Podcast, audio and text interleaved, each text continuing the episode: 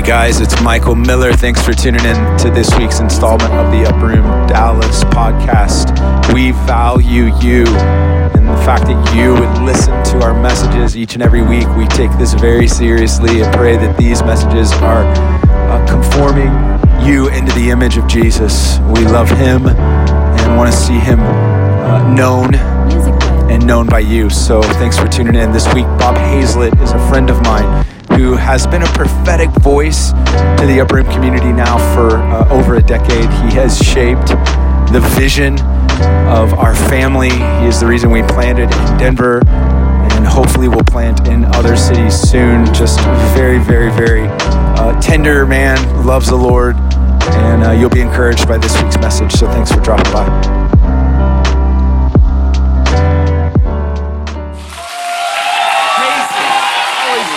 No, no, it's so cool. Hey, So good. upper room. Yeah. I feel like a WWE spirit in the place. Upper room. So good to be back here. The last time I was here was the first upper room conference, 2014. Is that right? Yeah, 14 ish. I was in this building before there was anything in here. That was cool. And I think it was, was it 2011? I was over in Fort Worth uh, with a guy named Todd White. Uh, we used to, Todd White and I used to do these things called Schools of Power and Love. We did 76 of them over seven years. And we were in Fort Worth, and there was a group of 10 or 12 people from a little place called Upper Room. And they were just these crazy prayer warriors. And I stood them up and I said, I feel like the Lord's gonna make you a worldwide worship movement. So I, I don't know. Sometimes if you just believe what God says, the Bible says, open your mouth and I will fill it. Some people, you know, you're going to learn how to the, move in the prophetic um, this week with the school. I'm excited about that. How many of you school members are here? All right, let me give you a little spoiler. How to prophesy? Start talking. Eventually, God will say something smart. Open your mouth and God will fill it. So, we're so excited to be here. And I feel so privileged this year. Um, I've sort of, the Lord's started my year off. I've had a little bit of a year last year. I had a motorcycle accident. So, I took not just after, not just the shutdown, but after the shutdown, time off, and I didn't start traveling again until January. But the places where I've gone have been places I've been before and had relationship with, and the Lord has been so good to remind me of the faithfulness of His Word. That His Word will never return void, but He's faithful to accomplish that which He sent to accomplish. And you know, it was a it was a rough minute for the prophets last year, wasn't it? But you know what? I do not despise prophesying because I will not put out the Spirit's fire. And I want to tell you, I believe God's fire is here this weekend. And I'm encouraged about the prophetic and just hearing what God is doing with you guys. Last week, I was at another school called the Global School of the Supernatural with uh, someone who's your spiritual grandfather, if you don't know him, Randy Clark, uh, the, the catalyst for the Toronto revival. And I taught at Randy's school from the first year. I think it was 2004. He started his school, and I started teaching there that year. And in 2010, I met him at a, at a, conference called The Voice of the Prophets, and he had me come in as one of the speakers. I had never met him, even though I had taught at his school. And he was reminding me as I was sitting there um, in 2010, he looked at me and he said, What do you know about me? I'm like, You're Randy Clark. You started the Toronto Revival. I mean, you have a school that I teach at. He goes, What else do you know? I said, That's pretty much it. He said, Well, I just asked you that in case you get a word for me. And uh, I said, Well, I don't have one for you. but after I taught my session, that afternoon session, I looked at him and I say, Randy, I didn't have a word for you, but I see you call, being called Dr. Randy Clark, and I see you raising up um, supernatural healers that have their doctoral degree in healing deliverance. And I, and you know, Randy told me after that session, he said, I just told my staff for three years I've been thinking about getting my doctorate and I said, I'm not gonna do it. It's gonna take too much time. And he said, I met with him after your session and said, forget what I said. I'm getting my doctorate. And he told me yes, last week, he said they have graduated over 120 people in their ministry doctorates in deliverance ministry, in prophetic ministry, in raising the dead. I'm telling you that we live in a day where I believe you're gonna see the gifts of the Spirit taught on medical school campuses. You're gonna see Bible believing healing taught as a, as a form of healing at Harvard Medical School, at Yale Medical School. Why? Because I believe this is a time where God is making a distinction between light and darkness, and it's time for the church to arise. Amen? Speaking of light, I'm gonna bring my wife up here to introduce you. This is my wife, Kimberly, and she has something that she wants to share with you. Hey guys, so listen, I got to stay home year after year after year after year, which was awesome. But this year, I got to come and meet all of you, and I am so, so happy to be here. So, you guys can give a big clap for me because I'm happy to be here with you. clap for you guys. And so, I just want to thank you guys for having us. It is absolutely wonderful. A lot of you probably don't know, but we actually started out um, my husband and I worked together within children's ministry and in youth ministry when we were like still teenagers, right? And I won't tell you who was the boss in children's, but he was the boss in the youth. and then we had years and years with youth. So coming into this place and seeing so many young faces is so exciting. It's so crazy and so wild because in Connecticut, we are so many people have masks on their face. So I can actually see your uh, your noses and your mouths. it's so exciting. And just to see you guys are fired up for God. And I I just was asking God what what he might want me to share just for a quick second and the verse that, that just jumped into my spirit was Jeremiah 33 3. And all of you ministry students may know this. I'm not sure if everybody knows this, but call to me and I will answer you and show you great and unsearchable things that you do not know. And so you guys are in a great place to call out to the Lord. He's going to answer you and He is going to show you some things that you've not known before. And even tonight, when we were in the worship, there was this, there was such a, there was such a strong sense of, I think at one point we were singing out the faith, right? We were singing faith. And I feel like God is going to give you, those of you maybe who say, I, I kind of want that, but I'm not sure how to go about it. I feel like even tonight, God deposited a faith seed inside of you. And that even, even as, um, pastor's wife, as she was up here, I just thought this was beautiful because so many of us feel like, but I can't really like see him like I see my husband standing right here. But God is giving, I love this eyes in your belly. I'm not going to forget that. Eyes in your belly. I love that. I just think that's so good because, guys, we don't see the same way that we see in the natural. We're seeing with our spirit eyes. And god is going to give you the ability and if you're if you're hungering for that and you're saying god i want to see you i was praying it down here. I want to see god more. I want to know him more. I want to be able to see him. And when i get a when i have my eyes closed and i get a little glimpse of jesus face i get so excited because i'm not naturally a seer like my husband. I tend to be more of a healer hearer a healer too but i guess but a hearer and a feeler.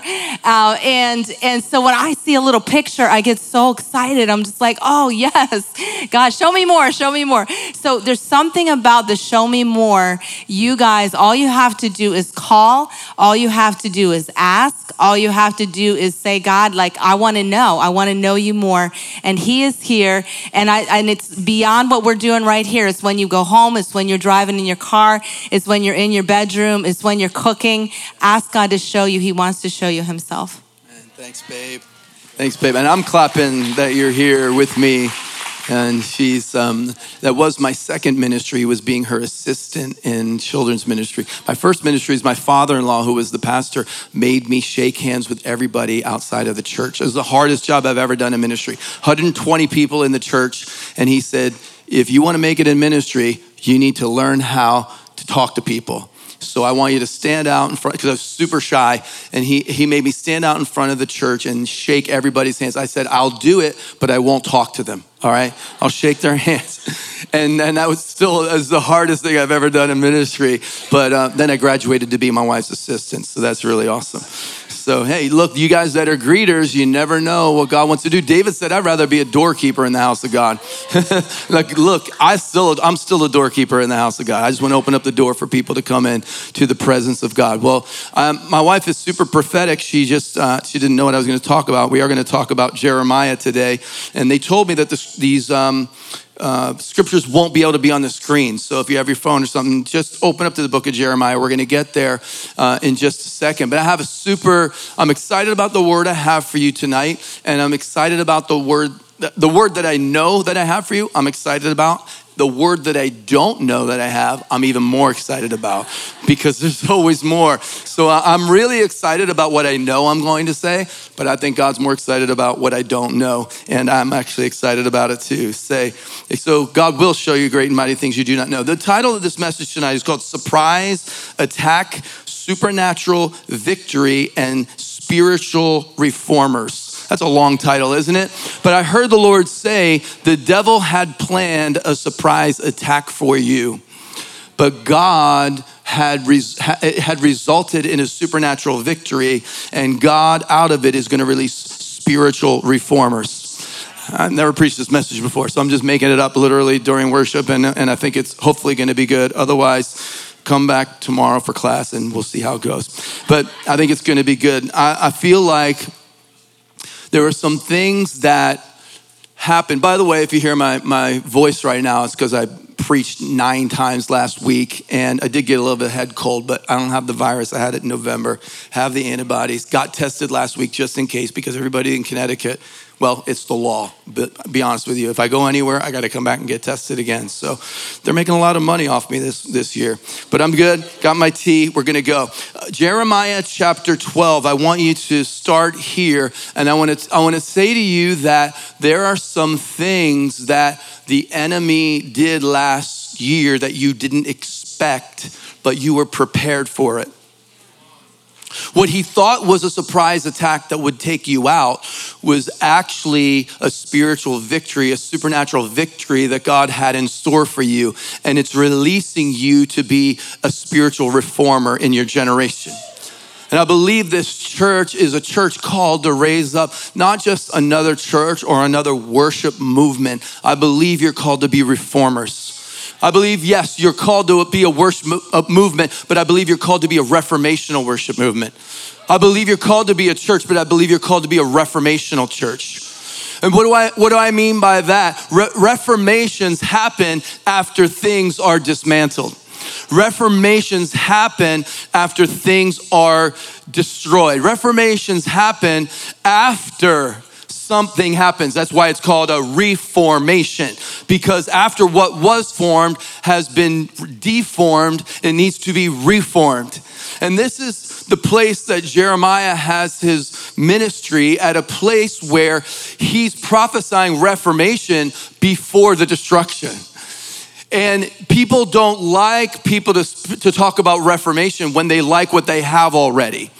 Because sometimes we become comfortable in something that's already being dismantled and we're thinking we just want anybody want to get back to the new normal? That's what everybody says. We want to get back to the new normal. Remember that back last march a year ago when everybody was preaching the same sermon the new normal is coming right and what we kept saying the new normal we didn't realize but what we were really saying is i want a new constant i want something that i can count on that's to happen I want two plus two to equal four again. And the new normal is not a new constant. The new normal is constant change. The new normal is constantly adapting. The new normal is constantly saying, Lord, what now?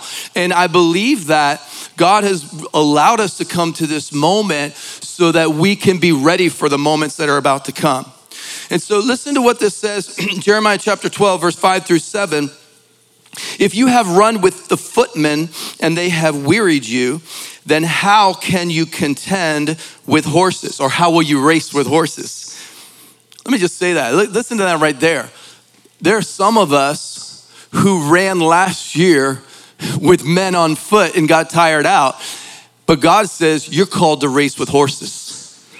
You're called to run faster than that. And so he says, all, he goes on and says, and if the land of peace in which you trusted wearied you, then how will you do in the floodplain of the Jordan? I'm going to explain that to you. For even your brothers in the house of your father, even they have dealt treacherously with you. Yes, they have called a multitude after you. Do not believe them, even though they speak smooth words to you. Here's what happened to me last year. I was um, I was navigating the shutdown pretty good. We had reformed our ministry. We are doing our discipleship and our equipping online, and, and we believe we were reaching the new normal. And then uh, I was out taking a motorcycle ride in, in May, just a nice Sunday afternoon on some country roads on my Harley. And because, you know, that's the kingdom. Okay? Motorcycles are part of the kingdom. You, have some called victories, right? And I think Harleys are in heaven as well. So I don't know what happened. I actually don't remember because I lost two or three hours of my life. I don't remember. I, I, was going on a country road around a little curve. I must have went a little wide, hit sand. That's what I'm saying. It wasn't user error. It was that they left the roads dirty from the winter because in the winter in the north they put sand on the roads because we have snow well, so do you apparently as well. But, but we know how to drive in it. Anyway, we just don't know how to drive in the sand after the snow. and so I woke up three hours later in the hospital. I didn't know how I had gotten there. And the first thing I remember was a voice behind me, and it was a nurse saying, Sir, where are you from? What country are you from? And I was, I think, already medicated Thank the Lord for that. and I said to her, Oh, that's not another language, that's my heavenly prayer language. I'm a Christian. to which she said nothing.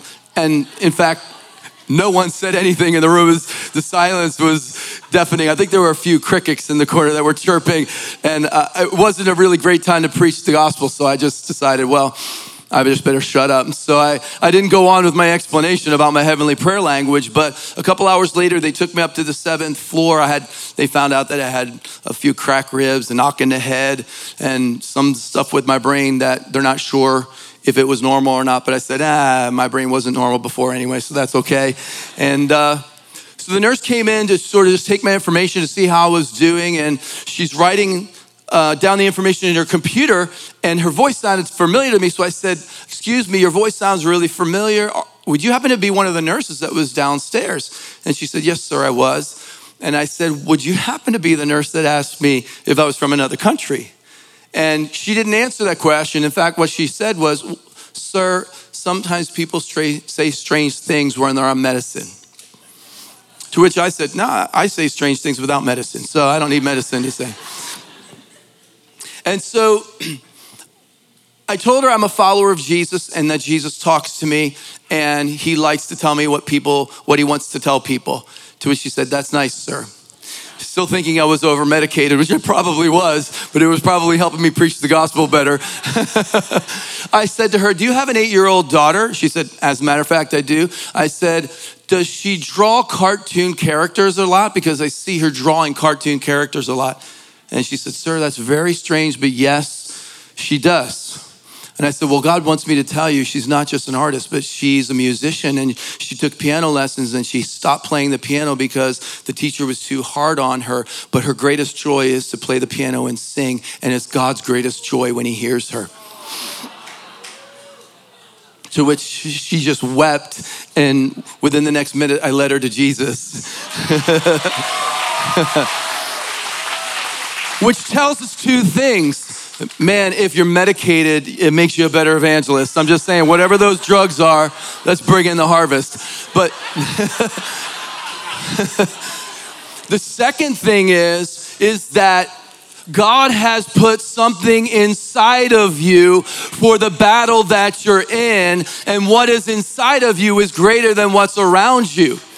You see, there are many things that came out of my mouth in 2020 that I won't tell you from this platform, but I will say this at my weakest moment, what was inside of me was shaka. and whenever someone heard me speak in a language they didn't understand, God gave me a moment to explain to them how much God loves them. And I want to tell you whatever battle you've been through, whatever battle you've experienced, what's inside of you is greater than what's around you. And sometimes we're in a battle and it's actually greater than we think. And if you look at this battle that Jeremiah is in, just go back one chapter to Jeremiah chapter 11. I have read this scripture many times, but had never seen this before. It says this in verse 18 to 20, because the Lord revealed their plot to me. So they were plotting against him. That's why he said, God, I'm, I'm tired of this. I want out of this. I don't like this prophetic stuff. I don't like pastoring. I don't like being a voice for you. I'm tired of this. Can I just have a normal job? Like, can I just be an accountant? You know, can I do something normal? And, and so what happens is, God reveals the plot. Because the Lord revealed their plot to me, I knew it for that time. He showed me what they were doing. I had been like a gentle lamb led to the slaughter. I did not realize that they had plotted against me. It was a surprise attack. Saying, Let us destroy the tree and its fruit. That's very important. Let us destroy the tree and its fruit. You see, the devil doesn't want to just steal your harvest, he wants to destroy your root. He wants to he wants to take you out from the land of the living. He wants to make sure you don't have a legacy. He wants to take away the plan and the purpose of God in your life. He doesn't just want to take your fruit, He wants to go to the root and pull it up. He's a thief. That's all he knows how to do. He comes to steal, kill, and destroy. But the good news is God comes to give life and life to the full. He said, Let us cut him off from the land of the living, that his name shall be remembered no more. Jeremiah didn't have any kids. In fact, God had spoken to him, don't get married and don't have kids because he knew the plot against him. Basically, what they were saying, look, we hate you so much and we hate your words so much and we hate your ministry so much. If you had kids, we would kill them too. We would destroy your fruit and the root and we would make sure you wouldn't have a legacy. Oh, this is a plot of the enemy. But guess what? He didn't have kids. But what happens with Jeremiah is, that God takes this and turns this surprise attack around and he gives them a supernatural victory. And I'm going to fast forward you a little bit into what happens with Jeremiah. But Jeremiah in his battle is there's a couple things that happen to him. He's he's thrown into a pit. He's actually, all of his prophetic words that he writes out are burned. He is told, he's, he's gossiped about, he's, that he's crazy. He's, there's other prophets that came against him and accusations came against him from his own community, from the people closest to him. And what happens is when the, when the enemy wants to destroy you from the land of the living, he'll use what's inside of you, he'll use what's around you, he'll use what's closest to you. But the good news is this is that when you don't let men wear you out, you get to run with horses.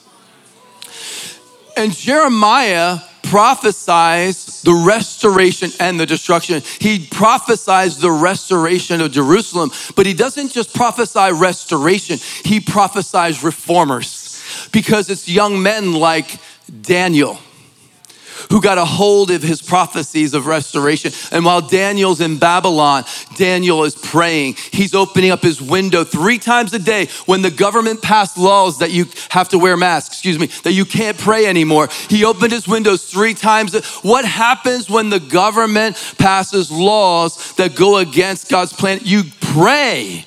You look toward your promise. What did Daniel do? He didn't he didn't protest the king. He didn't slam him on social media. What did he do? Opened his window and he looked toward Jerusalem. What was Jerusalem? Jerusalem's the promise. He looked toward the promise and he prayed. What if the church, instead of protesting, looked toward the promise and prayed? What if we open the window and look toward the promise and pray? God is raising up a new reformation of prayer in the day that we live in. He's raising up the Jeremiahs, or I mean, the Daniels that would pray to the promise, and he's raising up the Shadrach, Meshach, and Abednego's. The one, whenever the Government sets up idols that we're supposed to worship, won't bow their knee to it. In fact, they'll say, We'll even burn for this. And Jesus will go with us into the fiery furnace and burn. And because they were allowed to go through that persecution, because they went through it, they, these were the people that will stand by morality when immorality has become normal. This is when they said, We're, we're not gonna bow our knee to adultery. We're not going to bow our knee to sex before marriage. We're not going to bow our knee to the God of mammon. We're not going to bow our knee to fame and fortune. We aren't going to do it. And we'll go through whatever happens because Jesus will go through it with us. And when we come out, we won't even smell like smoke. These are the reformers that came out of the surprise attack that came against Jeremiah. And I want to tell you the things that the enemy has planned as surprise attacks for you. God has prepared a supernatural victory, but God is releasing supernatural reformers, spiritual reformers.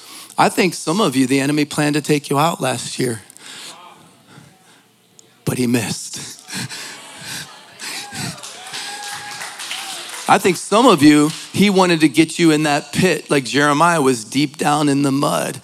And he had a moment, he had a moment, he had a Bruce Almighty moment. Yeah, everybody see that movie with Jim Carrey?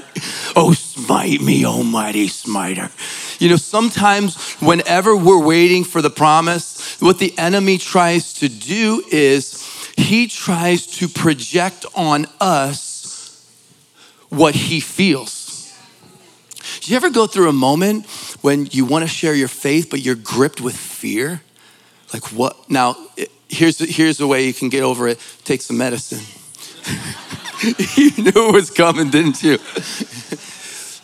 you, you ever, you ever like go to write that paper in school, like to stand your moral ground, and you're like, you have that moment of fear? Do you know what that is? That's the fear that the devil has of you releasing what's on the inside of you.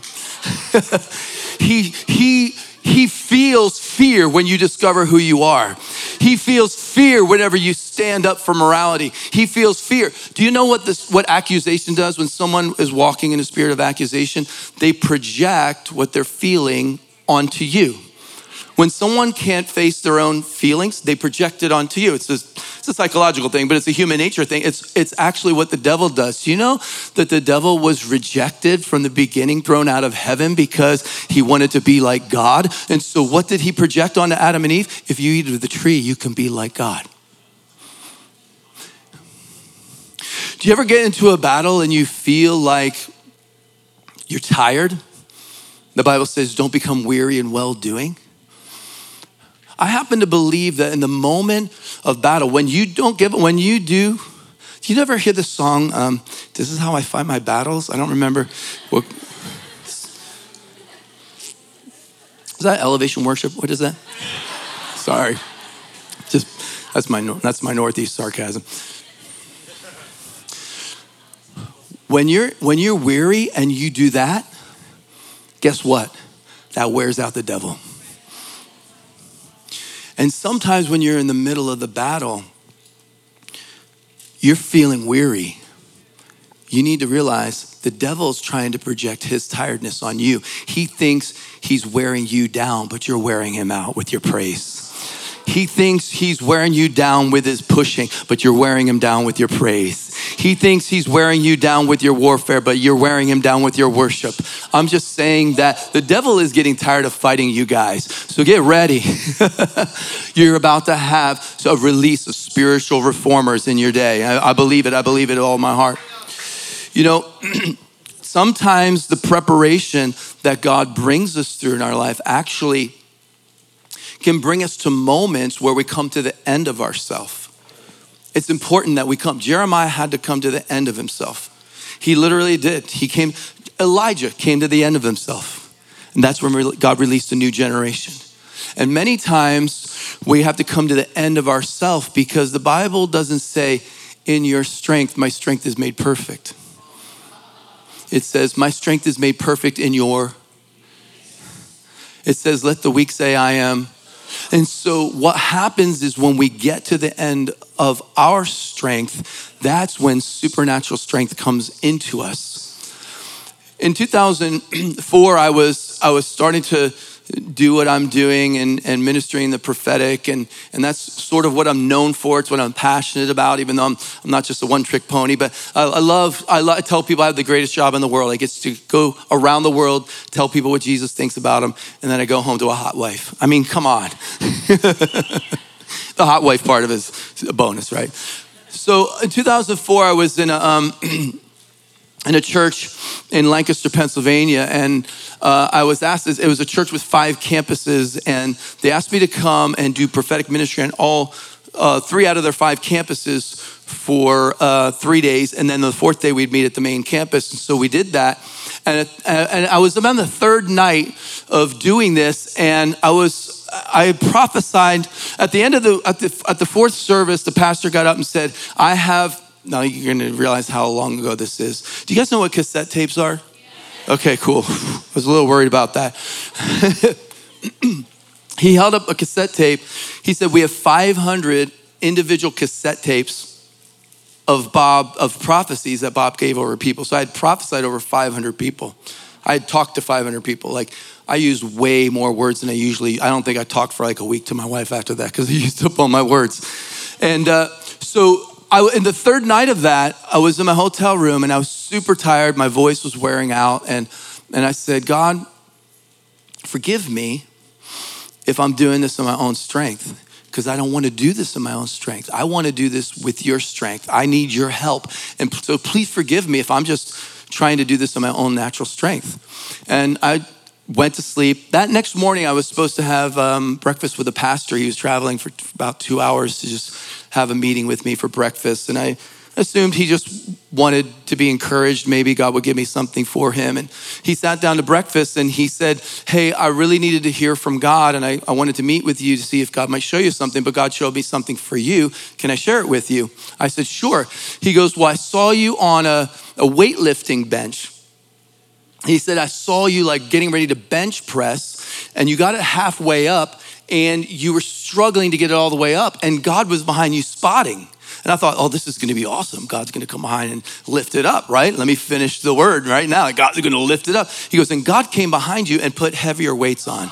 And I'm like, what? and I'm like, can I have another prophecy, please? Can I?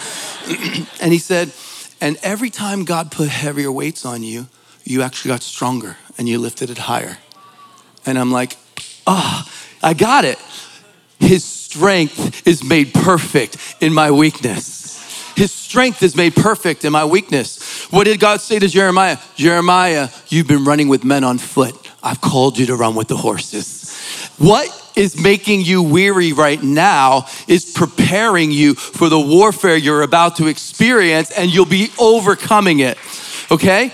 So, just a couple weeks after this set of meetings, I went to um, I went back to my home church. It was a Wednesday night. I was teaching a Bible study, and we I was t- actually teaching on the prophetic. And a woman came up to me at the end of the meeting, and she said, "You know, I've never felt the Spirit the way I felt the Spirit in this church tonight.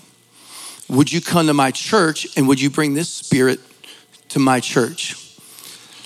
And I said, I'd love to. You know, I was really hungry to just travel, and I was booking at that time about three months in advance. And so I introduced her to my wife, who at the time was uh, doing our booking, and she wrote down the information and she gave it to me. And I came across it about a week later, and I looked at the name of this church, and it was a very strange name of a church. And I don't usually Google churches when I go, but I Googled it, and um, it was actually a Spiritist New Age church. Yeah, you say right on now, but in 2004, we were all saying, like, oh no, like, that's scary stuff for us, right? That was cutting edge stuff. And in 2004, I didn't say, oh, right on. I said, oh God. Is this a trap? Is this a plan of the enemy to lure me in and you know beat me up? And and I said to God this. I said, God, I don't know if I should go or not. And God doesn't always answer me right away when I talk to him, but he immediately answered me and said, Well, I don't know if you're going, but I'm going. I'm like, okay, well, I can't let God go alone. I mean, I don't want him to, you know. Uh, he doesn't know what he's doing. he, hasn't, he hasn't been on the earth for 2,000 years. I mean, you know, he doesn't even know what skinny jeans are. What in the world? You know? so, so I, I decided to go, and I went and I talked to them about the Holy Spirit and I prayed. Actually, I probably taught something that wasn't that great, but I prayed for a few people. And what happened was, at the end, I had three words of knowledge for healing. One of them was for a lady that had lower back nerve damage. And I said, There's someone here, you have lower back nerve damage. It was caused by an accident. And the lady in the second row, she didn't do like what we do. It was like, Yay, it's me. She looked at her friend and said, Did you tell him? And I was, I'm like, I'm sitting right here, ma'am. I can hear you. And so I asked her to come up and I prayed in Jesus' name and she was completely healed. It was really cool. I mean, she like jumped up and down. They didn't do all the stuff that we do, like, you know, run around and wave hankies. Well, that, that's not your church, that's my church. And, but the leaders came up to me afterwards and they said, um, We don't believe Jesus is who you say he is, but we brought in a crystal healer two weeks ago to pray for that specific lady and nothing happened. Last week, we brought in a third degree Reiki healer to pray for that lady, and nothing happened. You prayed in the name of Jesus, and now she's healed.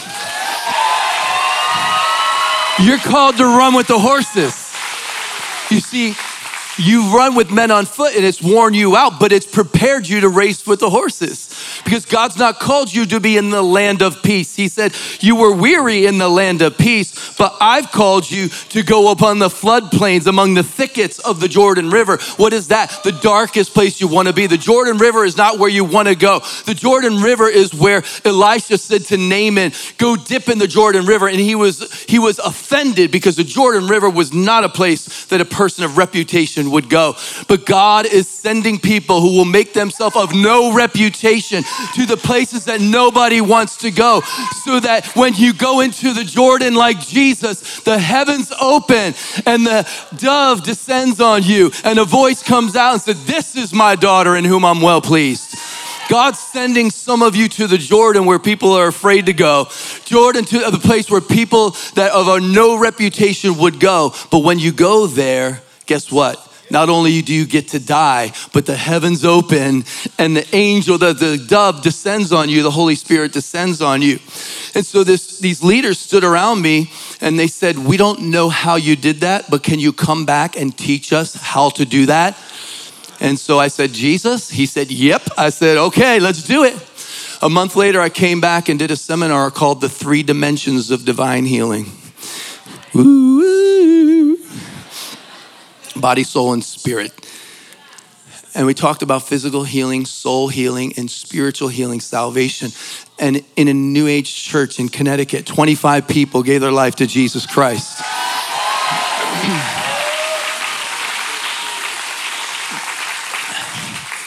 Can I tell you that God is raising up reformers? Reformers that maybe have been worn out by what the people they were walking with, but they're called to run with things nobody else wants to run with. Maybe they've been worn out by the family that they were living with, but they've been called to bring people that are that, that are have the father that's the devil and bring them into the kingdom of God and make the God the Father their father. I want to tell you that I believe that God is raising you up for a time like this to bring people from darkness and into light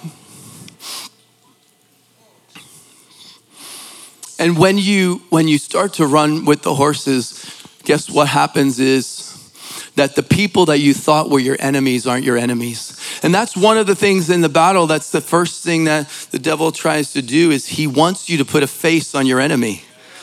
Because as soon as you put a face on your enemy, you start to wage war in the natural.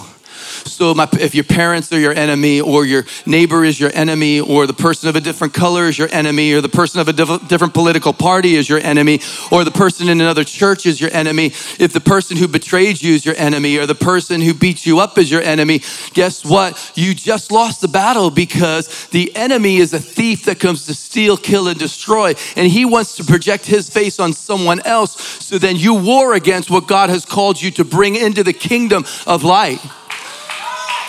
Proverbs says that when a man's ways, when a woman's ways are pleasing to the Lord, even his enemies will be at peace with him. And so if you're gonna win this war, don't put a face on your enemy. Turn to someone and say, Don't put a face on your enemy. Because as soon as you do, you limit the victory that God wants to give you. I was telling that story of going to this new age church Um, I was telling it at a pastor's conference in 2005, and a pastor came up to me and said, You know, we have the largest New Age festival, one of the largest in the country. Every May, 10,000 people gather in our city in Idaho, and they have this wellness festival. And the Dalai Lama's been there, and he named several other names. And he said, Next year, I would love for you to come, and I would love for you to do a conference in our church the same time they're doing their conference because the atmosphere in the city is so dark, we can bring a different atmosphere. And, and normally I would just say, yeah, that's a great idea. But I had this idea. Do you ever have an idea and then when you say it, you're like, oh, God just tricked me into his will? You know what I'm saying? It's like we're like this as sometimes leaders. We have these great visions and we blurt them out and then we go, oh no, now I got to do all that work to make this happen, right? And so I said to him, so what you're saying is we have a party here while the devil's having his party here. But what I would suggest to you is we take our party and we crash the devil's party. And he said to me, What do you mean? I said, Why don't we go to that conference? He said, How will we do that? I said, I have no idea. So I Googled it. Because if you don't know, ask the Lord and then Google it. Unless you're looking for words of knowledge, don't Google it. That's not a good idea. So I looked up the conference and I found out that they had healing rooms. Healing rooms. And they had 100 slots for healers. And I thought, well, I'm a healer. So I wrote to the director of the conference and I said, I would love to come and bring a team to your healing rooms. How can I do that? I thought it would take a week for her to get back to me. Five minutes later, I got an email. What kind of healing do you practice? I didn't know what to answer her, so I just wrote the truth. I practice an ancient Hebrew form of healing. It's just the truth.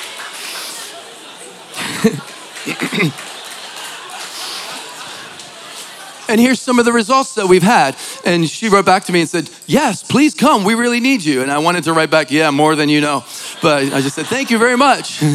and we gathered the money, we trained the team, we took 15 people out to our first time ever doing this. I think it was 2005 or 2006, I can't remember exactly when. And, and um, something happened.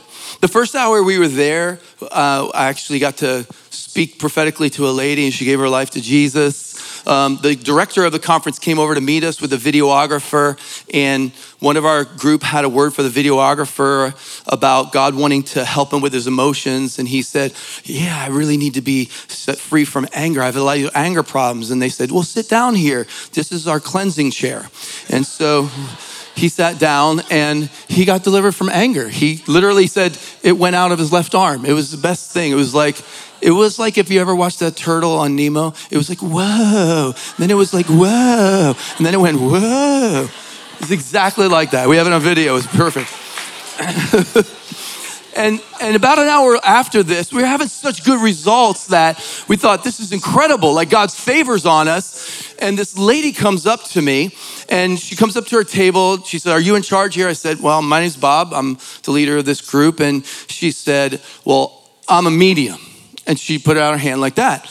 And I thought, well, okay, I know what a medium is, you know, channel spirits. But I thought it was funny that she was trying to intimidate me with the word medium. So I put my hand out and said, I'm an extra large. Nice to meet you. and I'm from Philly, you know. Um, in Philly, our love language is sarcasm. So I'm like, right? no, I didn't do. that. I didn't do that. That's that's the Italian part of Philly. That's not me. Hopefully that's not a swear. I don't know what that. Hopefully that's not a bad thing to do. Anyway, I'll just go over away from the camera and do it over here. If you're a seer, unsee that. Okay. So, so I said, nice to meet you. I said, we're here to pray for people in the name of Jesus. Do you need prayer for anything? And she said, no, I don't need prayer. It's like, I'm a medium. I don't need prayer. I'm like, okay. I said, if you need prayer later on, let me know. And we thought things were going well till a few minutes later, it just got weird. It just got strange. Like, I can't tell you. You ever feel like you've ever got slimed? Like, you talk to someone and you, just after the conversation, you need to take a shower or something like that. You know what I'm saying? Like, this was like that. Like, and, and what was worse was the team that I brought with me kind of looked at me like it was my fault. So, like, what's going on? nobody's coming to the table. And, and they looked at me like, Do you have a secret sin you want to tell us about? you know? I'm like, oh, everything was fine when I left. I don't know. And so there was really nowhere to go. There wasn't like worship team with us. You know, I didn't have like intercess. Well, we had some intercessors that were walking around, but I, I didn't know what to do. So I went out to the parking lot to pray. And I walked out and I said, Lord, what, what's going on? And the Lord spoke to me so clearly. He said, There's nothing going on. I said, well, I said, What's wrong? That's what I said. What's wrong? Are we not supposed to be here? What's wrong? He said, There's nothing wrong. Someone just put a curse on you. That's literally how the Holy Spirit spoke to me. I'm like, What's wrong, Lord? He says, Nothing. You just got a curse. That's all. And I'm like, Well, what? What? There's nothing wrong. I'm cursed. And so, what do you do when you get, it's like, you feel cursed. You want to like get it off of you, like, ew, ew, ew, ew, ew. You know? So I was like, speak in tongues. If someone curses you, you speak in tongues. And it didn't seem to work, so I tried. Okay, I'm going to be very sensitive here, but I have these special tongues. I call them samurai tongues. When I'm really in warfare, it's like, Now, I believe in speaking in tongues. I believe it is a form of spiritual warfare. But at that moment, I wasn't speaking in tongues out of faith, I was speaking in tongues out of fear. So the problem wasn't how, what I was praying, the problem was where I was praying from. You get it? And so I felt like the Holy Spirit stopped me and said, Wait, stop. And I said, I'm, I'm doing warfare right now. Don't stop me. And if God's called you to war that way, I'm not making fun of it. Believe me, I speak in tongues every day of my life. I believe in it. I did it before I came here, I did it while I was here, so I believe in it. But you have to it's the truth that sets you free, not a method of prayer. And I wasn't praying with the truth, I was praying out of fear. And so the Lord said to me, You can't be cursed, you're blessed. Now I want to speak in tongues. Because now I have the truth. Now I'm praying with the truth that I'm blessed. You can't curse because I'm blessed. I would like to tell you I did that, but I didn't because what came to my mind was something that we used to say when we were kids if we were in a fight with one another and I called someone a name, which might have been my sister, perhaps, in, an, in a hypothetical sort of story. And she might have hypothetically said to me, Well, I'm rubber and you're glue, and what you say bounces off of me and sticks to you which is something you would say when you're a kid. It's not normally something you would pray, but I found myself praying it Devil, I'm rubber and you're glue. and what you say bounces off of me and sticks to you. And then I said, In Jesus' name, amen, because you know, you got to make it legal, you know. That's the second thing. Don't put a face on your enemy, but you need to put back on the devil what he's projecting on you. you see, because the devil will say you're a loser, and you have to look back at him. I'm not a loser. You are the one who was cast out of heaven. You know what I'm saying? The devil will say, you know, nobody likes you. You say, oh, I'm accepted in the beloved. I'm loved by everyone. I'm not Father. Oh, Father loved me since the foundation of the world. I was chosen in him to be holy and blameless in his sight, predestined to be loved. I was loved before you said I was hated. You put back on him what he wants to project on you. And so I said, devil, I'm rubber. I got so anointed, I got a little TD Jakes. Devil, I'm rubber. Talk to the rubble hand, you know what I'm saying? And it's what happened was I began to believe it because I'm blessed, I can't be cursed. And I'm just saying there's some times that we go through things. You see, Jeremiah was in the pit and he got to a place where what they were projecting on him, he started to believe about himself, but he had to get up out of the pit and prophesy again. He had to get up. I'm telling you, some of you need to get up out of the pit and prophesy again. You need to get up out of the pit and pray for the sick again. You need to get up out of the pit and lay hands and cast out devils again. Why? Because we did something God told us to do and what we thought would happen didn't work. What do you do when what God told you to do doesn't work? You keep doing it. You keep doing it. They say the definition of insanity is doing the same thing over and over again, expecting a different result. That's the definition of faith as well. So I laid hands on the sick and they didn't recover. Well, lay hands on them again. I prayed and nothing happened. Pray again. I prophesied and I didn't feel like I got anything. Prophesy again. Why? Because you got to get out of your pit and do what God said to do again. And that's what Jeremiah had to do. And it wasn't until he got out of his pit, it wasn't until he stopped allowing the accusations of the enemy make him believe something about him that was true of the enemy. He didn't put a face on his enemy, but he didn't let the enemy project on him what the enemy was feeling. When he did, he began to prophesy after 70 years, you will return and I will rebuild the tabernacle. After 70 years, I will bring you back to a land flowing with milk and honey. He began to prophesy. That was in that moment after he got out of the pit that he said, For I know the plan that I have for you, says the Lord, a plan to prosper you and not to harm you, to give you a future and a hope. It was after that he said, When you go into Babylon, pray for the prosperity of that city, for if that city is blessed, you will be blessed. What do we do when we're under the rule of people that are unjust to us? We pray for the prosperity of our leaders because if that city is blessed, we will be blessed.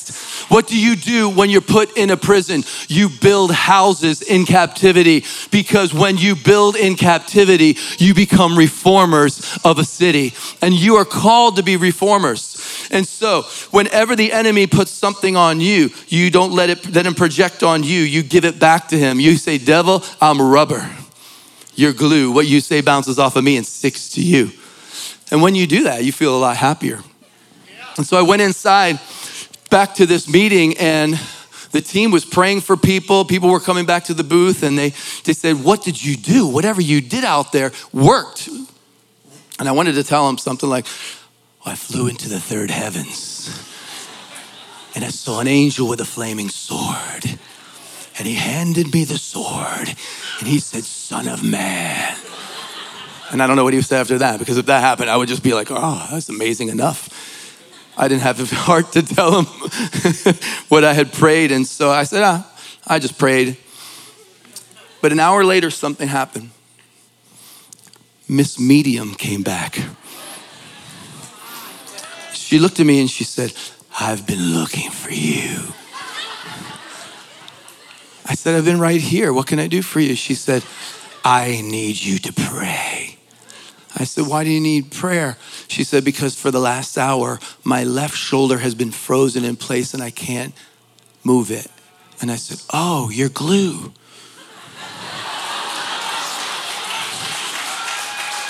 Now you have to understand, I didn't curse her. I just said I can't be cursed. And so it had to go somewhere. But God turns the curse into a blessing. And if you bless those who curse you, I said, I'd be happy to pray for you. I prayed and she was healed. She went back to her booth. In fact, I prophesied to her. I said, Tonight you're going to have a dream. And I said, You usually dream in black and white, but tonight is going to be in full color. And she goes, I do dream in black and white. I can't wait to go home and dream in color. She came back with a dream from God the next day in full color because God turns every curse into a blessing. What if God wants to use you to take the people who threw you in a pit to prophesy them as reformers? What if God wants to use you to use the people that oppressed you to make them overcomers? What if God wants to use you to take the people that projected on you failure to prophesy that they will fulfill their destiny? I want to tell you that's where you're called to be. And so, at the end of the week, we went to say goodbye to her, and, and uh, she said, How was your week? I said, It was so good. We had such a good time. She said, I had a rough week. She said, This is my biggest money making week of the year. And I didn't make hardly any money because I, for some reason, I was just blocked. I couldn't get anything. I couldn't channel anything. And I'm like, oh, I don't know how that could have happened. And, um, but everybody charges there because this is what they do for a living. And we didn't actually want to charge. So we didn't charge anything until after halfway through the first day, people came to us and got mad at us. They're like, You're taking all our customers because you're not charging. And so we decided just to put a donation thing out there because we didn't want to hurt the people. We didn't want to hurt their finances. That's not why we were there. We we're there to demonstrate the love of Jesus. And so we had this bucket of donations that we gave to Miss Medium Because God says, when you bless those who curse you, you don't return accusation for accusation or railing for railing, but contrary-wise, you return blessing for cursing. You know, I memorized that in the King James Version. That was pretty good. Contrary-wise, you know you're going back in time when you're saying contrary-wise. You see, when you don't project onto people what the enemy wants to project onto you, guess what? You get to project onto them what's inside of you, and they begin to reflect it back to you because what's inside of you is greater than what's around you. God's called you to run with horses. Turn to someone and say, You're called to run with horses. you see, I believe the battle you were in was a surprise attack from the enemy. I believe he wanted to destroy not only your fruit, but he wanted to remove your legacy from the land of the living. But what if God is going to use that battle to release the next generation of, da- of Daniels, of Shadrachs, Meshachs, and Abednego? So what happens is, this is very, very interesting. Jeremiah gets out of the pit. And here's what he finds out all these things that he prophesied the restoration of Jerusalem, the prosperity of God's people, the destruction of the enemies of God. This is, this is an interesting scripture, Isaiah, or excuse me, Jeremiah 36, 27 and 28. Listen to this. Now, after the king had burned the scrolls with the word of the Lord, which Baruch had written at the instruction of Jeremiah, the word of the Lord came to Jeremiah. Jeremiah had gotten out of the pit and prophesied, and the king burned every one of his prophecies. What happened next? The word of the Lord came to Jeremiah saying, Take yet another scroll and write on it again the words that I spoke. I heard the Lord say this during worship I'm about to rewrite your scrolls. I'm about to rewrite the scrolls that the enemies burned in your life. Because the thief comes to steal, but God's about to rewrite your scroll. The thief came to destroy, but God's gonna rewrite the scroll. The thief came to kill, but God's gonna rewrite the scroll. Someone came to beat you up, but God's gonna rewrite the scroll. Someone wanted to throw you in a pit, but God's gonna rewrite the scroll. And there's some things in your life that seem to not take place last year because of what the enemy did. But I'm about to tell you, God's about to rewrite the scrolls of your life. You see, when Jeremiah was young, he was called to prophetic ministry. God said, Jeremiah, you guys know this one, right? before you were formed in your mother's womb, I, I knew you. I knew you before you were conceived. I knew you before your daddy got romantic with your mommy. I knew you before you didn't know who your daddy was. It doesn't matter if you knew who your daddy was. It didn't matter if you didn't have a daddy because you had a daddy since before you were formed in your mother's womb. And he said, And I called you from birth to be a prophet to the nations. That means he came out of the womb prophesying. You came out of the womb with purpose. You came out of the womb with destiny. You don't, you're not looking for destiny. You were born with destiny. You're not looking for someone to tell you your destiny. You have a daddy, so you have a destiny. And Jeremiah struggled with this concept and he said, But God, I am only a child and I have not the words to speak. That's what he said. And God comes back to him. I love what he says at the beginning because this is how God rewrites your scrolls. When Jeremiah said, I'm only a child and I have not the words to speak. God said, Do not say, I am only a child, for you shall go to all that I send you to, and whatever I command you to do, you shall speak. Do not be afraid, for I am with you. But I'm only a child, but I am with you. But I'm just a woman, but I am with you but I don't. I, I, I lived a bad life in the past, but I'm with you. Well, God, I, I'm from Philadelphia, but I'm with you. God, I, I don't know. I don't even have a degree, but I am with you. You see, you want to say I am, and he's saying I am. And his I am is bigger than your I am because you've been worn out running, trying to do something in your human flesh. But he's saying, when I am with you, you can run with the horses When I am with you, you can do the impossible. And not only does God say that I am with you, but He says, See, I have put my hand on you. I have touched your mouth. And behold, I have. Remember, he said, I have not the words. And he said, I have put my words in your mouth. But I don't have the words, but I have. And you see, sometimes we define ourselves by what other people say I am, but we don't, we need to define ourselves by why he, what he says I am. Sometimes we define ourselves by why what we think we have or we don't have, but we have to define ourselves by what he says I have. And I'm telling you that God's about to rewrite some scrolls tonight. I'm telling you that there are some people here that literally last year the devil wanted to take you out. Last year, maybe for the last three years, you were in a pit, but God's saying, get out of the pit and prophesy.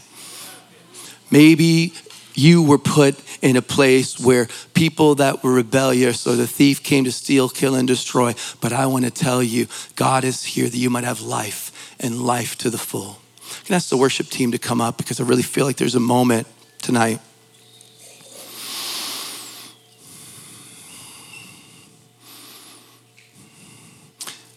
I want to prophesy this to you.